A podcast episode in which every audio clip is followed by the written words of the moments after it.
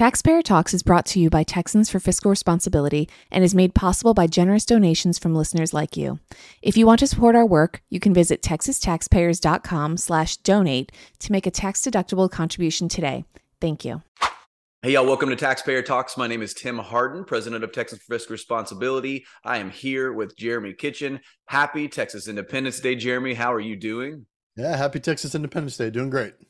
Good, good. Well, we, you know, it's it's kind of been a slow week, but we have had uh, some some news this week. Uh, we've had some news on uh, Chapter three thirteen renewal. Of course, we're not supposed to use that phrase apparently, but uh, why don't you talk about what has uh, transpired? Yeah, so this week we had another bill in the Texas House of Representatives. This one, a priority of House Speaker Dade Phelan in the form of House Bill 5, get announced. Uh, this is a complete replacement of the Chapter 313 corporate welfare program in Texas. Obviously, for avid listeners to our, you know, content, people that maybe read our, our material, we talk about this all the time, right? The largest corporate welfare program in the state of Texas, the Chapter 313 tax abatement program, was ended December of last year. Uh, we, of course, have heard over the course of the year leading up to the legislative session that Republican, specifically Republican leadership in the House, was working on reviving it. We've now seen two bills. Uh, we talked about, of course, the bill that was filed in mid-February. Um, I guess on the last week's or the week, uh, the episode before that. But this week we have a new bill, House Bill Five, a priority bill by House Speaker Dade Phelan, authored by Republican State Representative Todd Hunter out of Corpus Christi. And uh, if you kind of read through the bill, ultimately it just it seems to replace the Chapter 313 tax abatement program uh, for all intents and purposes. It works slightly different. Um, however, um, the, the notable difference is that it does not appear to incorporate kind of the green energy subsidies um, that were previously found in the 313 tax abatement program. Now, the assumption there, right, is that um, that was like the major objection from a lot of uh, lawmakers um, when they were trying to renew it last session, um, specifically the, some of the Republican lawmakers. And so the assumption would be that this is a way to bring them on board. Um, and so, yeah, figure we, we, can talk more in depth about that. You have kind of the decks being stacked against taxpayers um, in this regard, um, unfortunately. And so it's been a big week, uh, kind of focused on that.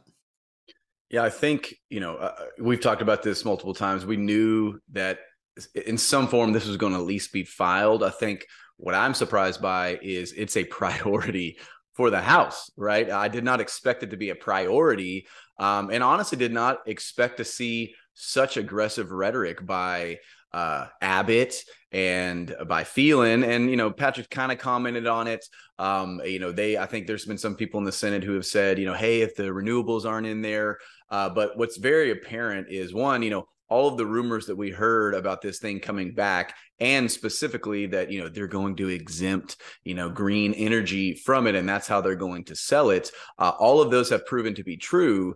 Uh, and of course we've mentioned in the past that the the other rumor right is they're going to usher it through the process and then once we get to conference committee or later in the process they're going to shove those green energies right back in. So i'll be interested to see if you know we're still 100% with these these rumors and what it's going to happen. And it, like you said it is it's really disappointing um, with uh, you know the, the, i think it's funny that they're saying, hey, we're not calling it chapter 313 because it's like a bad word, right? Likely because um, you know, the grassroots activists know know what this thing is, uh, and they know it's corporate welfare, and so we're using you know euphemisms like you know taxpayer incentives. Uh, but the reality is this is a revival of Chapter 313s. This is corporate welfare. And we are once again here where they are preparing to give another push to steal billions from taxpayers and give to multinational corporations. And the the crazy thing about that, and I know you've mentioned it in a recent article, I've mentioned it, is uh, you know the most recent study we had on Chapter 313s, uh, only 15% of them even care uh, that it even matters for they stay in Texas. So clearly, the corporate lobby has gotten to Abbott and gotten to a lot of these legislators who are, who are pushing this because taxpayers do not want it. Republicans who have a majority in both chambers, their platform explicitly says we do not want this. And so they are going uh, against reason, they are going against good economic policy, and they are going against their own party to do this. And it's just disappointing to see. Yeah, I mean, to your point, there's bipartisan agreement in this too. The Democrat platform is also opposed to corporate welfare, right? Pitting communities against one another. And of course, it's only Republicans and Democrats that make up the legislature. And so you have to assume, like, whose interests do they have at heart? Not to mention, of course, that, and we've talked about this several times, but in a legislative session, when you have Texas taxpayers, individual taxpayers, and businesses all crying about the property tax, instead of you know providing using you know exploiting the historic opportunity that exists with the surplus to provide tangible property tax relief put us on a path to the elimination of the tax the legislature seems hell bent right, on reviving a program that will only shift the burden to individual taxpayers, right, increase their property tax burdens at the expense uh, or um, uh, in support of these large multinational corporations. It's it's truly just a travesty and shameful, and taxpayers should certainly demand better uh, from their lawmakers, who very obviously are not hearing enough from them, right, on on this issue.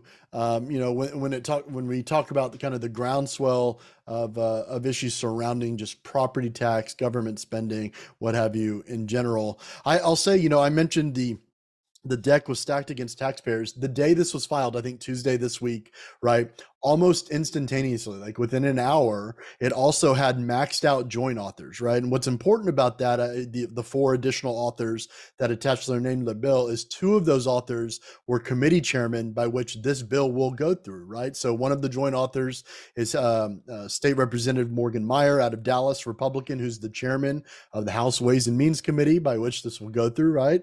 Um, and then you've also got um, State Representative Dustin Burrows, a Republican out of Lubbock, who chairs the Calendars Committee committee. Of course, this bill, once it's passed out of committee, will go to to get scheduled that's a signal right? That's a signal to kind of all the other members and everything that the you know the the deck stacked that the i's are dotted and t's are crossed this is going to happen at least on the house side right? Now the unknown and you kind of mentioned this very briefly right is is where the senate is on this. Of course the senate's opposition to reviving this last session was according to dan patrick because it, you know it, it was a system gone amok there's a bunch of corruption and it was green energy or like the green subsidies right? And so Um, if that's out of it, it's kind of unclear whether it's going to happen. The, the, last thing I'll mention on this, right, is that you had Governor Abbott in his State of the State address. He did not make it an official emergency item, but he started off the State of the State address talking about the importance of giving local governments incentives, economic incentives, right? Uh, which is basically this, right? What we're talking about here. Yesterday on Wednesday, he held a press conference where he touted, I think it was the 11th, right, Governor's Cup that uh, Texas was recognized for because we bring so much business um, and, and, and individuals, right, projects into the state. And even though he didn't explicitly say, I support this bill, in a question that followed the, the press conference, he specifically mentioned, right, his support for, well, if it doesn't have the green subsidies um, in it, I'd be supportive, right? And, and, you know, to me, that tells you that uh, all the dominoes are starting to stack up and Texas taxpayers should be, should be concerned. Yeah, I think you know where where TFR is going to come in. Of course, we we have a record vote that we scored last go around on this, and this you know 313 renewal is specifically what I'm talking about, and it failed to renew, and so we have a lot of these legislators on record that they oppose this. So as time progresses throughout session, as we see more co-authors starting to join that bill, uh, uh, we will be paying close attention to who rises up in opposition. Uh, is the Freedom Caucus going to rise up in opposition to this? Uh, I think Schaefer has been vocal uh, against this program, right? And so we we will see, you know, who's going to kind of go against the current and and and buck up against this and, and hold you know hold the party line on both parties, right? Are there any Democrats that are going to stand up and say, hey, our voters don't want corporate welfare? Which Republicans are going to stand up and say our voters don't want corporate welfare? Who is going to ignore their base and placate the lobby and corporate interests? Uh, and so we will be highlighting this throughout session. We will be uh, following it throughout the process, and we will certainly be letting you know people who flipped, right, who were opposed to it last go round, but all of a sudden now are supporting it. And and the reverse. Hey, if someone report supported last go round and opposed it this time, that's what we do. We provide transparency, and so uh, you know, check us out. Hey, it, you know, subscribe to our emails. We will keep you updated uh, on exactly what's going on on these big issues. You know, speaking of another big issue, of course, uh, property taxes is always at the forefront of uh, what we are doing. You know, we've made it a priority for our organization, and there is a lot of chatter and a lot of different bills dealing with different things in the legislature. Um, let's first talk about uh, the Senate and the homestead exemption increase, Jeremy. Yeah, so uh, yesterday or the day before, right? Um, it was uh, a Senate Bill 3, Senate Joint Resolution 3 were both filed. Uh, this is a priority of Lieutenant Governor Dan Patrick's, as he announced, I guess, almost a month ago now. Um, it had not been filed until now. Um, I think the big takeaway here, right, is he's made no secret that he supports increasing the homestead exemption from its current threshold of 40,000 to that of 70,000, right? So that's a $30,000 increase. We've talked about several times, right? The concern there, because they've done this several times in the past, right, is that almost instantaneously, and maybe not this cycle, but in the next few cycles, right, that $30,000 number will likely be eaten up, right, by appraisal creep. Um, inflation and everything else. And so in the past, this has provided virtually no property tax relief to Texas taxpayers, right? And if it does, it's been seldom, right? Few and far between uh, for folks. And it's nothing more, frankly, than kind of a tr- trinket, right? A gimmick for taxpayers to make it look as if they're providing property tax relief. You know, if you're someone who qualifies for a homestead exemption, you probably appreciate it to some extent, right? But if you don't benefit from that, you only get the increased burden, right? That's how that works. It completely shifts that burden.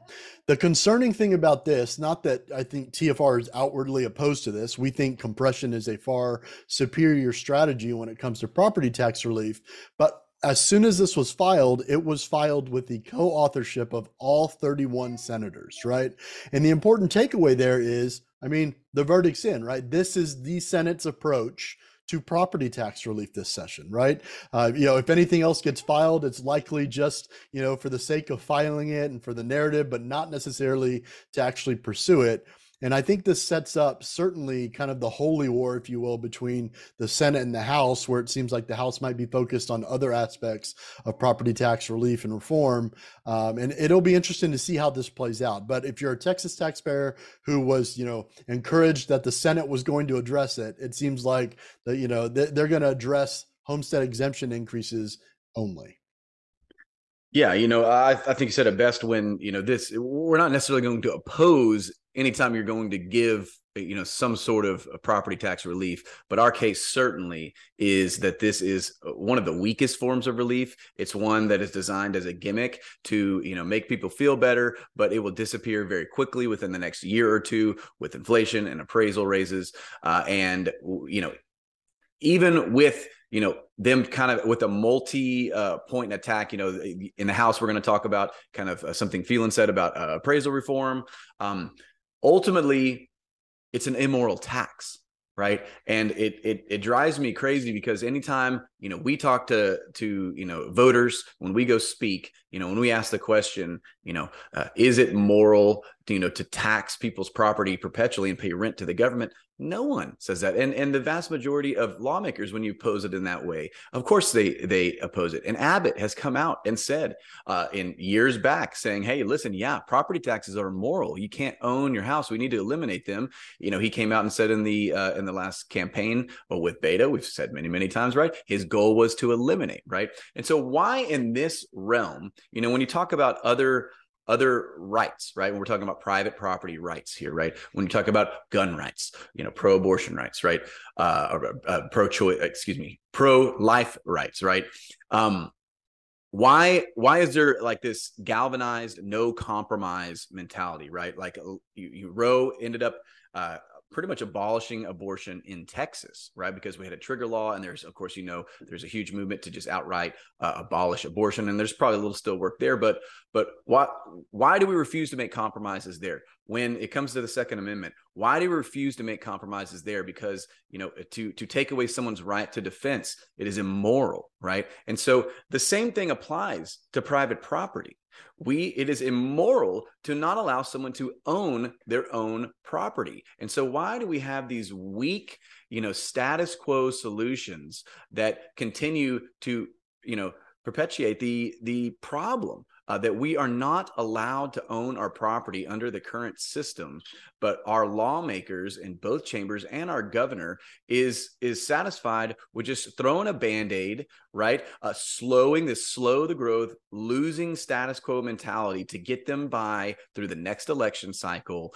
and then we're going to repeat rinse and repeat over and over and over again. And in two years, if we don't put ourselves on a path to elimination, we are going to be here again talking about homestead, you know, exemption increases to a hundred thousand dollars, and we're going to add another five billion in compression. But we're not going to put ourselves on a path to elimination. At some point, we have to stand up as voters and taxpayers and say enough is enough and hold these people accountable.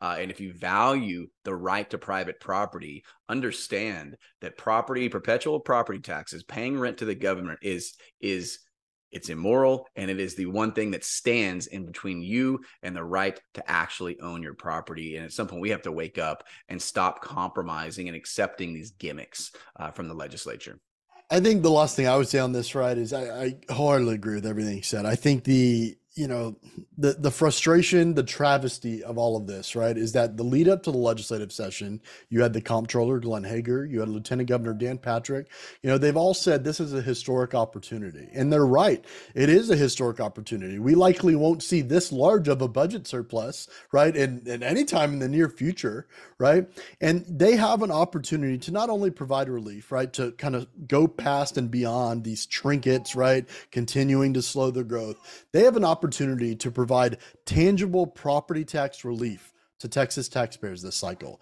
And they also, right, even more of an opportunity to put us on a path to its elimination, right? That would be the ultimate to get back to the economic incentives, right? The ultimate economic incentive is to do what? Provide property tax relief and an out for everyone here. Imagine the the, the economic drive like engine that that would produce here in Texas. We'd be uh, unstoppable. No other state would be able to compete with us, right? You'd you'd continue to bring in individuals and businesses who realize they don't have to pay this tax coming here. It's it's a travesty that our lawmakers, right, want to perpetuate the same immoral system and not end it. And they have the opportunity to do so this legislative session.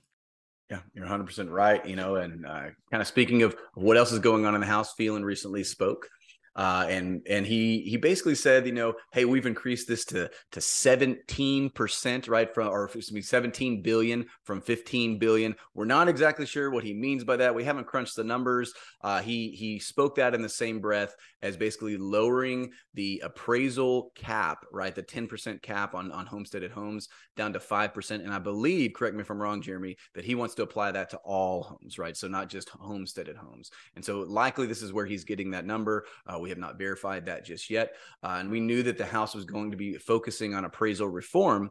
Uh, and so it seems as though this is going to be the thing they galvanize behind, which is, you know, lowering from 10% to 5%. And yet again, hey, we're not going to oppose this, right? We any any, you know, step forward we can make in property tax relief, we're going to support, but we're also going to have a higher standard right? And we're going to continue standing on the fact that this system is immoral. And so, yet again, you know, although you know this is a reform we can get behind, uh, we would get a lot more behind it if we did this in addition to you know supporting something like Schaefer's bill or Cain's bill, right? That would put us on an actual path to elimination. I think that's a, a lot more practical and that's a lot more fair to taxpayers. That you know we simultaneously can put ourselves on a path to M&O uh, elimination specifically first, and also have these other reforms as well. And we have a a long term um, goal that leads to actual victory right for for voters where we know that eventually we're on a path towards texans actually being able to own your home. And we would be like you said the only state in the union that has that. If we want to talk about financial and economic incentives there is no greater incentive than hey come to texas and you can actually own your home and you do not have to pay perpetual rent to the government. And so uh, I, I don't understand either why, you know, uh, representatives uh, on both sides of the aisle that say they believe in something like private property rights uh, continually show through their actions that they, in fact, don't actually believe that, or bare minimum, it's not a very high priority for them. Uh, and so we we have to continue to trumpet this narrative. We have to continue to let our representatives know to interact with our lawmakers and demand that they give us the ability to own our home. And if they if they do not do that then we have to hold them accountable not only you know in the legislative session but we have to hold them accountable in campaign season as well. And if someone's not willing to let me own my house because they refuse uh, to to put us on a path towards elimination and to just do these you know very weak uh, you know gimmicky property tax relief schemes well then you're going to lose my support as a voter and i would encourage other people as well. You know i've said many times lately when i'm speaking that you know it doesn't matter what your issue is whether it's you know the gender modification thing whether it's pro-life issues uh, government can only do what we fund it to do. And so this is why the budget and this is why fiscal policy, in my opinion, and I would assume you agree since we both look for a fiscal organization, right, is the core of limiting government for all of these things. They cannot, a government cannot push woke ideology on you if they're not funded and paying people to do that. And so when we show fiscal restraint and we reduce the size of the government and we zero out, you know, agencies that are pushing these things, that is the key to prosperity and that is the key to limited government. And I think more people need to wake up that hey, if you if you are, you know, passionate about you know the border passionate about election integrity or passionate about you know pro life issues. The underlying cause of that is we are giving government too much money and we have you know quintupled our uh our budget you know in the last 20 years or so. And so we we need to start focusing on fiscal policy more as a state well said. Um, you know the the what you alluded to, Phelan doing earlier. Of course, that was announced today. It's going to take the form of House Bill two. As of right now, I just checked. As of this recording, it has not actually been filed yet. Uh, but our understanding, right, is to your point, it would take the percentage really appraisal right limit down from ten to five and apply to everyone, and not just folks that qualify for the homestead exemption. Um, and of course, he's you know touting a seventeen billion dollar number. Um, I believe on top of the fifteen billion dollar we've talked about previous times, right? And then um, I think he even went on to say something to the effect of, you know, this is definitely the largest property tax cut in Texas history, and basically it can't be disputed, even though, you know, for avid listeners of us, we've disputed this already several times, in that technically, uh, you once you incorporate inflation and everything, the largest property tax cut uh, in Texas history would actually be right about 20 billion. But you know, semantics, semantics. I mean, to be clear, I think our position on this is, especially when it comes to the budget surplus, is use all or as much as possible, right, uh, to not only provide property tax or tangible property tax relief, but put us on a path to its elimination. Yeah, well said as well. You know that that is the goal. We want as much of that surplus paying down on property taxes and giving taxpayers relief as possible. Uh, of course, you know we are still we're at the very tail end of this kind of lull period. I expect in the next week or so uh, that the House is going to join the Senate and really, you know, you know, firing up their committees. And so we're about to get to uh, kind of the action-oriented part of the session.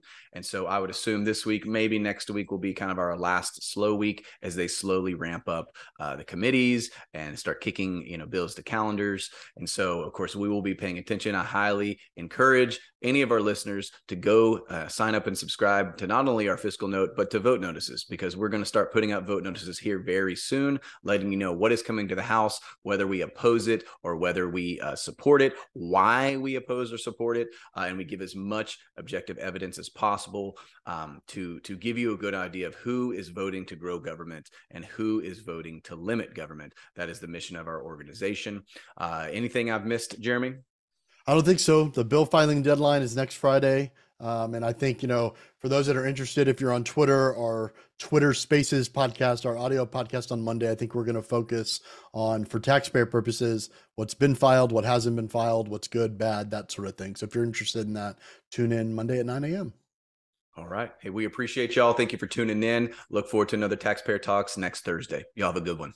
Hey everyone, thanks for listening. For even more content, head over to our website, texastaxpayers.com, where you can find all of our written content, the Fiscal Responsibility Index, and a whole host of resources that can help you navigate the already ongoing 88th legislative session.